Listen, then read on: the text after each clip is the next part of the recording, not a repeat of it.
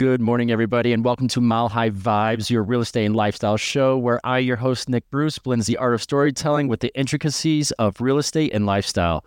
From Denver and beyond, join us every other Monday at home or wherever you get your podcast to dive into vibrant worlds of music, cuisine, and adventures, and much, much more. Today, I have a good friend of mine and an amazing mixologist. I mean, his accolades go and start from many years ago, but 9 years at Guard and Grace. He's been written up in Food and Beverage magazine, Garnish Games here in Denver, Chicken Fight, and yes, it's Chicken Fight, which is a whole bunch of different games and cocktail competitions throughout the city of Denver.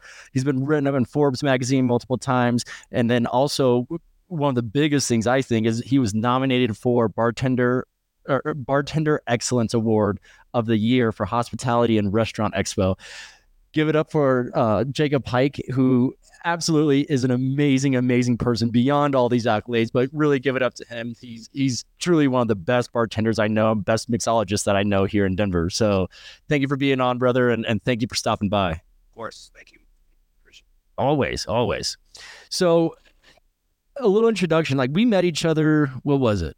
4 or 5 years ago. Yeah, something like that. At Garden Grace, I walked in with, I think by myself at that point, and then I had a couple other friends come by the next time, but he was the first person that I met when I went in there, and I think the second person was the sommelier, which was absolutely hilarious because I had no idea who either one of these two people were whatsoever. He's truly just one of the best people to talk to. He has a wide range of knowledge, and he's absolutely hilarious. You get him one-on-one, and there are so many jokes this guy can tell. It's not even funny. So, but yeah, I mean, let's jump in. So, how did you become a bartender? Like, what was that like?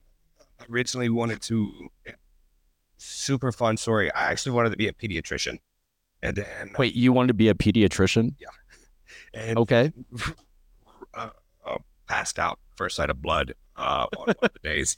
So I was like, you know what? I've been bartending. I went to culinary school, bartended my way through culinary school, and just it kind of went from there. Started in the kitchen, actually, at Garden Grace for the first couple years I was there, and then transferred everything that I was learning, flavor profiles and how to... combined different flavors and wanted to elevate our bar. So that's where we kind of transitioned into bar. Right on, right on. So it's safe to say that you love being a mixologist over working in the kitchen. Yeah. It's one of those, not only do I get to create things and watch people enjoy them as I make it, but I also still get to create. One of my mottos is create or die. I think that you should constantly be creating something. For me, that's my self-worth, is continuing to create. Well, I mean, you create all the time. I mean, I'm in there and I'm like, what is this batch that you're doing? Like, what the hell is this concoction? I mean, I think the last time you're doing clarified milk in a cocktail, and I'm like, what is this for? Like, how are you clarifying this? How are you doing all these different things? It was truly mind-blowing to me. That's fun. Like, yeah, I mean, you are one of those people that I can constantly say is probably one of the most ingenious and adventurous and innovative mixologists that I've ever met. Like, it's truly amazing, like, what I've seen you do. It really is. And I mean, and then you have the big games, the big competition coming on, what, this week or next week? Just 3 weeks. 3 weeks. And that's in Vegas. What is it? So it's called the Whiskies of the West cocktail competition. Right on. So 4 different bourbons, whiskeys from what they consider the West: Nevada, Colorado, Texas. Yeah, it's going to be really fun. Right on. And then that's a select group, right? Like 32 or 16? 16 bartenders from around the country. That's insane. You're one of 16 bartenders that are going. I thought it was like 32, which, don't get me wrong, that's still quite impressive regardless of what it is. I mean, but it's only 16 that they've, that's amazing. Congrats on that, brother. Yeah, well, appreciate it. Yeah, absolutely. So when it comes to being a mixologist and and elevating yourself into that kind of a category versus just being your bartender or a bartender, which, don't get me wrong, that's how you have to start and that's how you have to get the flavor profiles and understanding. But when it comes to that, like the craftsmanship and the scarcity of the people that are similar to you and of your elevation, I would say, like, how does that really work? Like, is it from the kitchen specifically, or is that just from like trying different things? I would say a lot is from being in the kitchen and understanding different flavor profiles, understanding, learning when and what ingredients are in season. For me, I always really think about things of, I want to give the guests something they didn't know that they wanted. They didn't know that they needed. Yeah. You know? So that's always kind of been my mentality behind things. From like really going from an entry level bartender mixologist to really trying to grow and take things to a higher level, for sure. Right on. So within that, like, what really gravitated you? I know you're from Texas. Let's start there. I know you're from Texas. I know that bourbons are starting to be really big, and like you have Garrison Brothers, which I know is one of your favorite brands. But like, how did you really get into bourbons, or was it always something that you've liked? Honestly, it's been a wild ride of spirits, of learning and growing in spirits. I was not a bourbon drinker by any means when I first got in. I liked agave spirits and gin way more.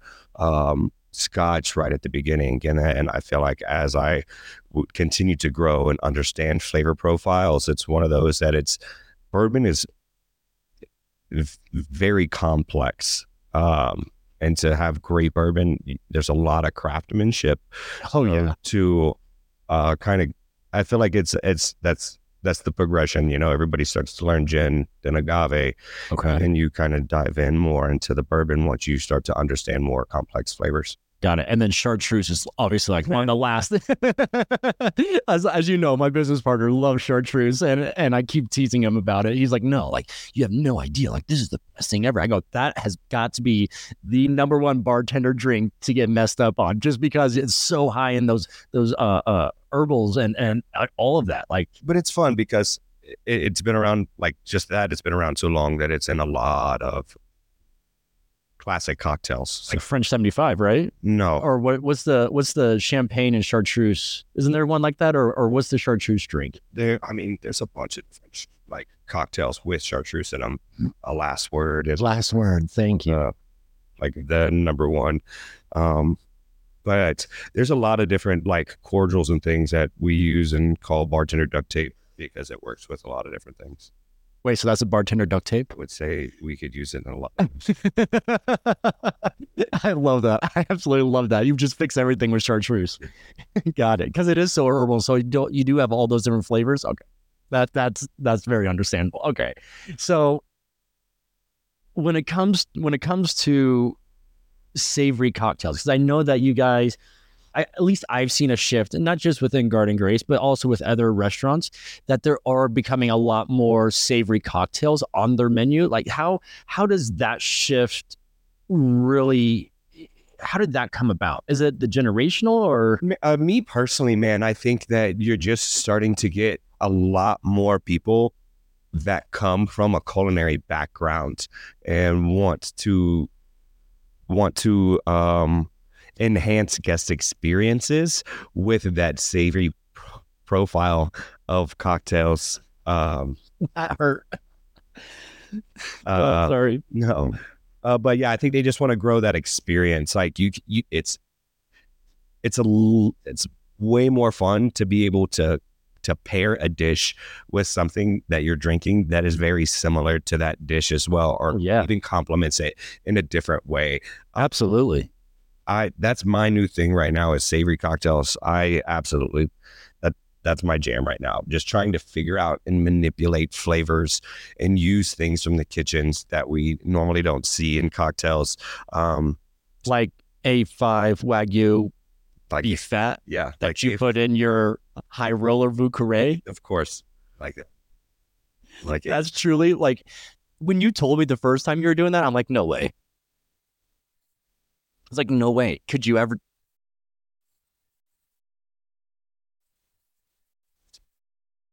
Huh? said you might have to edit that out. Oh, yeah. Absolutely. I mean, we're no nori on this, but that's funny. Fuck. You might have to use that a little bit or hit it hard. Wow.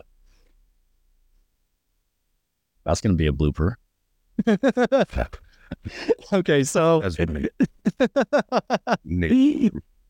so with the savory cocktails, so would like a Boulevardier and some of those be considered that, or what are you kind of saying in that? And more, and for me, so you have your classic cocktails, like a Manhattan, which is, you know, your stirred cocktails, your flip, your highball, which there's all. So many renditions and variations of these cocktails, and a lot of times we manipulate flavors with. We've been doing it for years with fresh berries and fruit, and more like I would say fresh herbs, like mint, like a mint juleps and stuff like that, and then like your Caribbean kind of style cocktails. Okay, and now we want to integrate flavors that you normally don't see. I mean, I think maybe the whole start of it was probably doing like the bacon fat washed old-fashioned, like that came around and then you started seeing everybody do it. That was so cool too. And then another one was people started putting salt in espresso martini. So it's like you were starting to see different kind of savory aspects in a small way. But now you can see people taking it really, really to the next level. Like yourself. I would like yes, to say just that. Say yes, like yourself. Absolutely. I mean, come on. What's the banana? Is it a Bananas Foster cocktail? So yeah, it's a chocolate covered banana and an old fashioned. That's chocolate covered bananas. My favorite dessert as a kid. I love a great old fashioned. So I also love rum. I think rum is crazy underutilized. Oh my God! And which ones do you guys have? The aged ones? Oh, so, I mean, there's so many. It's kind of starting to rum. I feel like that's where everybody ends their career on. It's like, oh really? Yeah, it's like you really don't understand all the different types and like single vineyard, 25-year-old aged single barrel rums that are like there that are just silly. Like Dominican mostly, well, or just everywhere now. Everywhere, but more in like the tropics kind of an area, just because that's where they can grow the sugar canes and all that. Yeah. Got it. Okay, so. But yeah, that we wanted to do a chocolate covered banana old fashioned. Like you said, right at the beginning, we clarified it. It's basically, it happened back in the 1860s. Yeah. Where this like housewife poured a bunch of brandy and lemons and milk and sugar together. And then it curdled. And then she strained it through, what's the sack that I'm thinking of? Oh my goodness. Brown. Yep. Old. It's like a, yep. Yep, and, almost like not shiplap, but it's very similar material. Yeah, got you. But she strained it through that, and like it literally acted as a filter. The milk curdled, acted as a filter, and literally took all the colors and impurities from away from the brandy and the lemon and the milk. So she was trying to preserve, like a cheesecloth, essentially. Basically, burlap sack. Burlap. Yep. There we go. And that's like. Kind of their first ever like clarified cocktail. So that's the same what we do. We actually make house-made chocolate milk with this beautiful milk chocolate. Wait. Let's clarify something. We or you and Ben make the chocolate milk. I make the chocolate.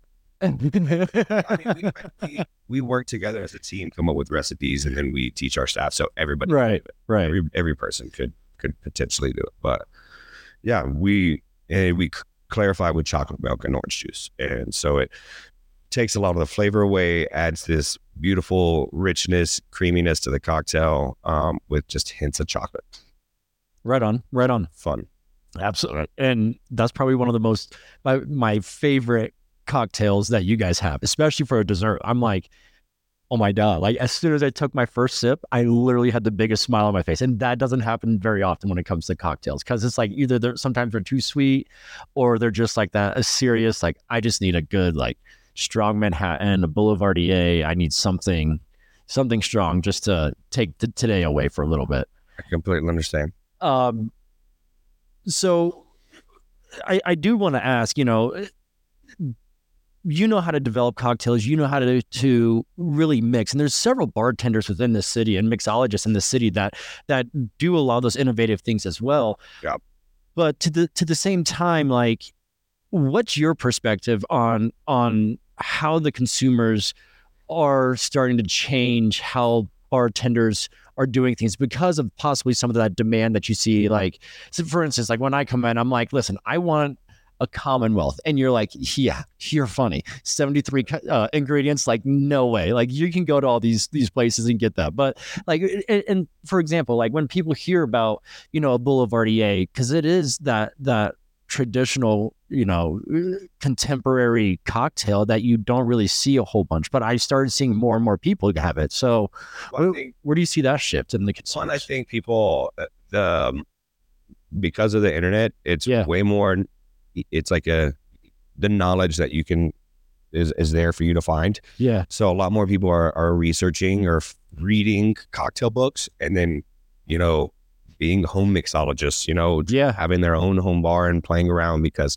it's very similar to, you know, doing fun things in the kitchen. Yeah. So I think one, that, and I would say that's probably the most, I would say where I definitely see it going, and what's really crazy is the non-alcoholic cocktail scene. Yeah, I've seen blowing up. I saw almost a whole table the other night when I was with Scott that had NA drinks, and I'm like, oh, that looks really good. Well, there's also an NA bar that just opened up here. Yeah, tons of NA spirits where they reverse engineer it, take the alcohol out, use different types of peppers to give that heat on the back end, and some really fun stuff out there. I mean, I've actually had a couple really the last couple of weeks, some really, really awesome like NA beers, like craft hazy IPAs and O'Doul's Rob O'Doul. Of course. No, I totally get it. But so we're like, which, do you remember who made those? Like the hazy? I can't off the top of my head. Okay. I cannot. I probably have some information sheets somewhere on them, but yeah. But I mean, I get it. I know that you try basically all the liquors and beers that come in and things like that. So I get it. You can get lost in that world. I totally understand. There's just a couple products out there. Right. I get it. But no, it's you're seeing it more and more. You're seeing, I had somebody the other day ask me if I had a non-alcoholic sparkling rosé. I was like, unfortunately I do not, but I will look into that because it sounds super fun. I mean, and does Davin know about it? Oh. Problem.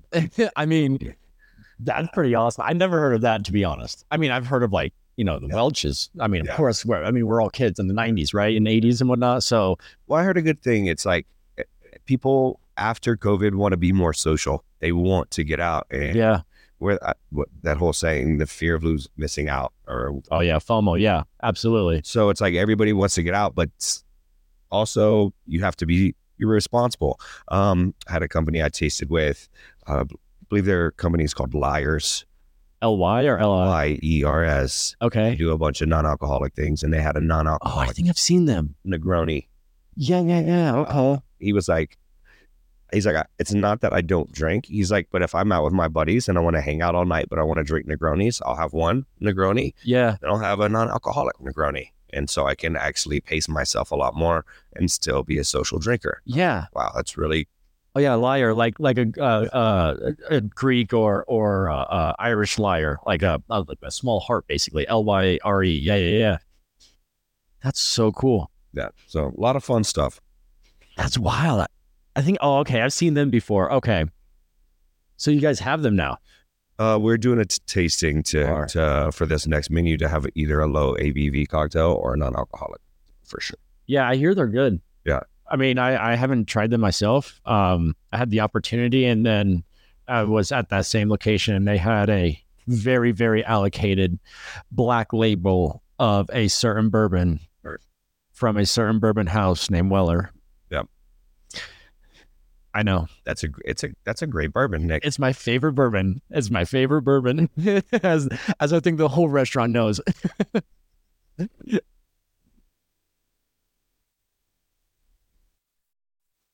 Your three favorite new cocktails that you have that are just like your staple right now, that you're like, I can go out if I'm at a nice place, if I'm at a lounge, and I know this is like a good place to get a good drink.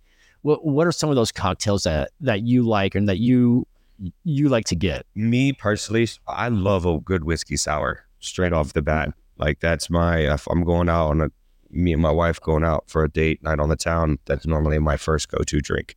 After that, I'd have to say a tiki, some type of tiki cocktail. I love a good tiki cocktail. My personal favorite right now, oh man, probably the Jungle Bird, or I play on a Jungle Bird. We actually have a super fun play.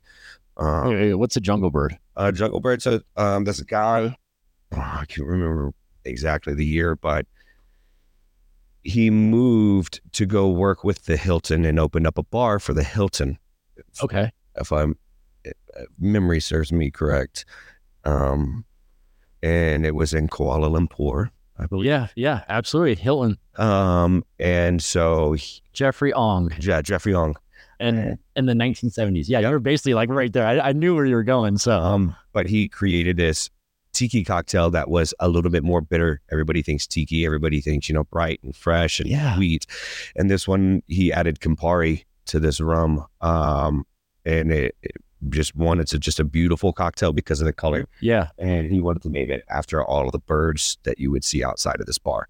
Right on. Okay. So that's, I would say, probably my second cocktail right now. And then me, I also love a Negroni. I just because of all of the different types of gins that are out there. Yeah. It could be, dry. It could be floral. There's so many possibilities, or citrus. So what kind of gin do you like? Because I know, most people know if I'm drinking gin, it has to be like a Hendrix or a Botanist. Absolutely. I love that botanical aspect to it. And I know some people love it, and I know some people absolutely hate it, and they just love their dry gins. Me right now, hands down, my favorite gin is Gin Agricolo, the Bulgare. So super cool. Northern Italy. Guy goes to London, falls in love with gin. His family has had like vineyards for hundreds of years. Goes to London, falls in love with gin, moves back to his vineyard in Italy and tears up like 50% of these old vines so he can start planting all kinds of different botanicals. And so he became this huge gin connoisseur. Now I believe has the largest gin bar in Italy, and they're just calling him a mad scientist of gin. This has cumin and coriander, and the Gin Agricolo is really different, but really awesome as well. It's Arthur's. Huh. It's actually Arthur's new favorite as well. One of the oldest friend of mine. Wait, what's it called? Gin. Yeah. Agricolo. I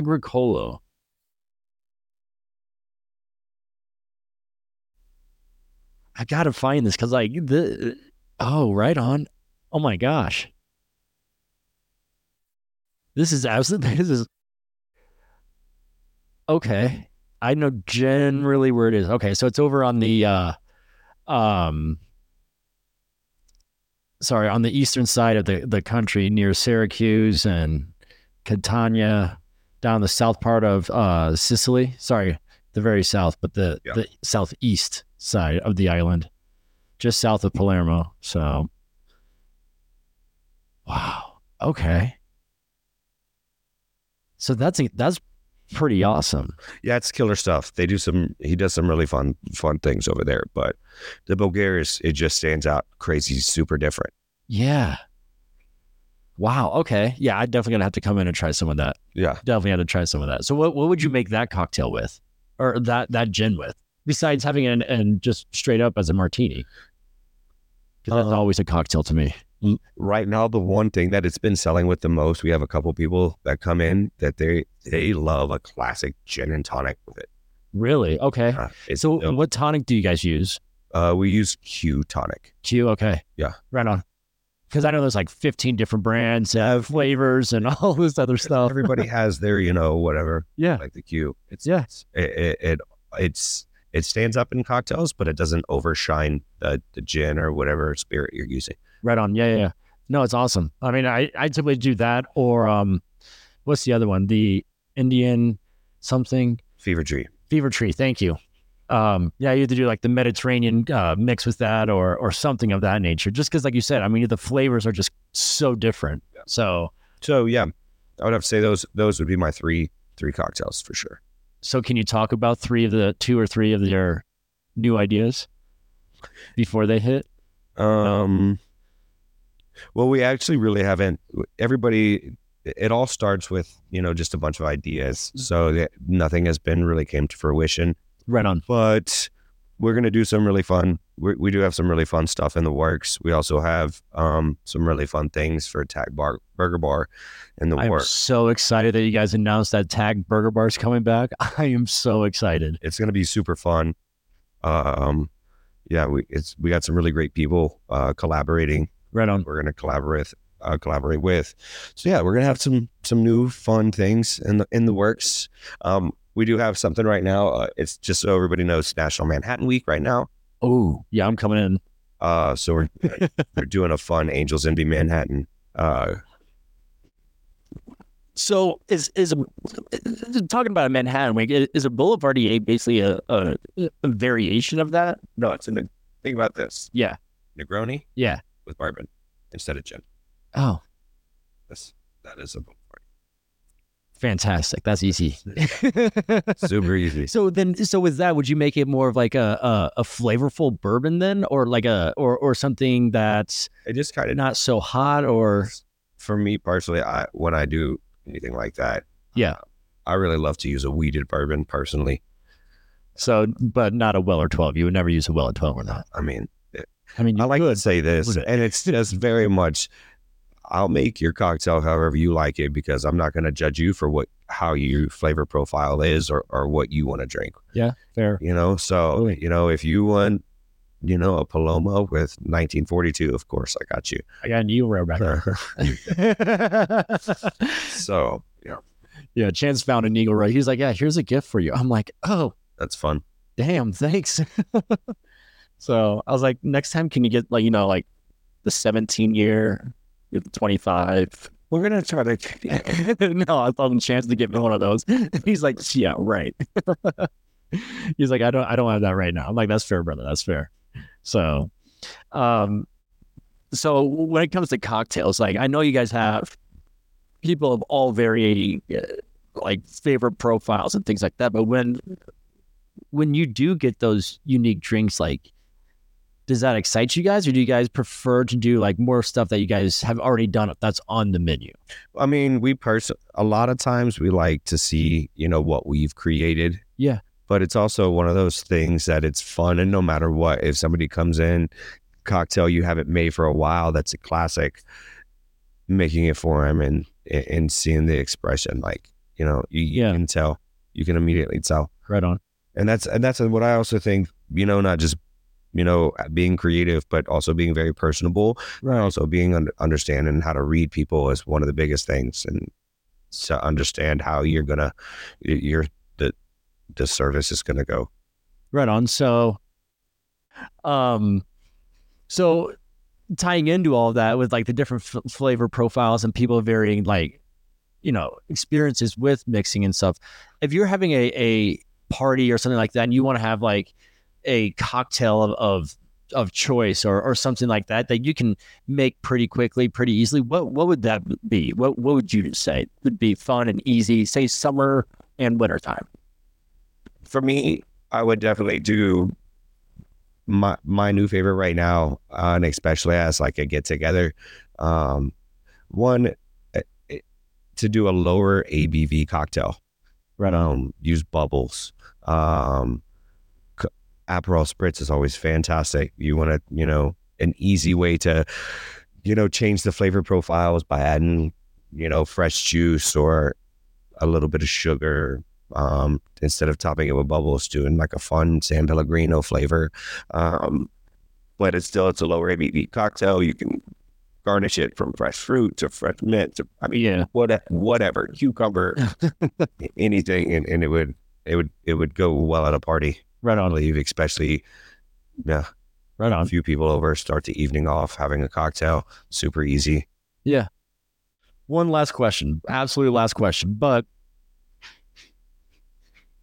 What are some of your favorite bourbons and some of your favorite gins? And I'm curious because, you know, I like certain one, few bourbons, few gins and stuff like that, but I'm very new into the bourbon world, very new. Still, I would say that I'm not necessarily green in it anymore, but like I'm still new to like the different flavors and kind of really narrowing down the 4 or 5 different ones that I like. But what would you say would be some of your kind of go-tos directly of like gin and bourbons and stuff that like some people may not have heard, you know?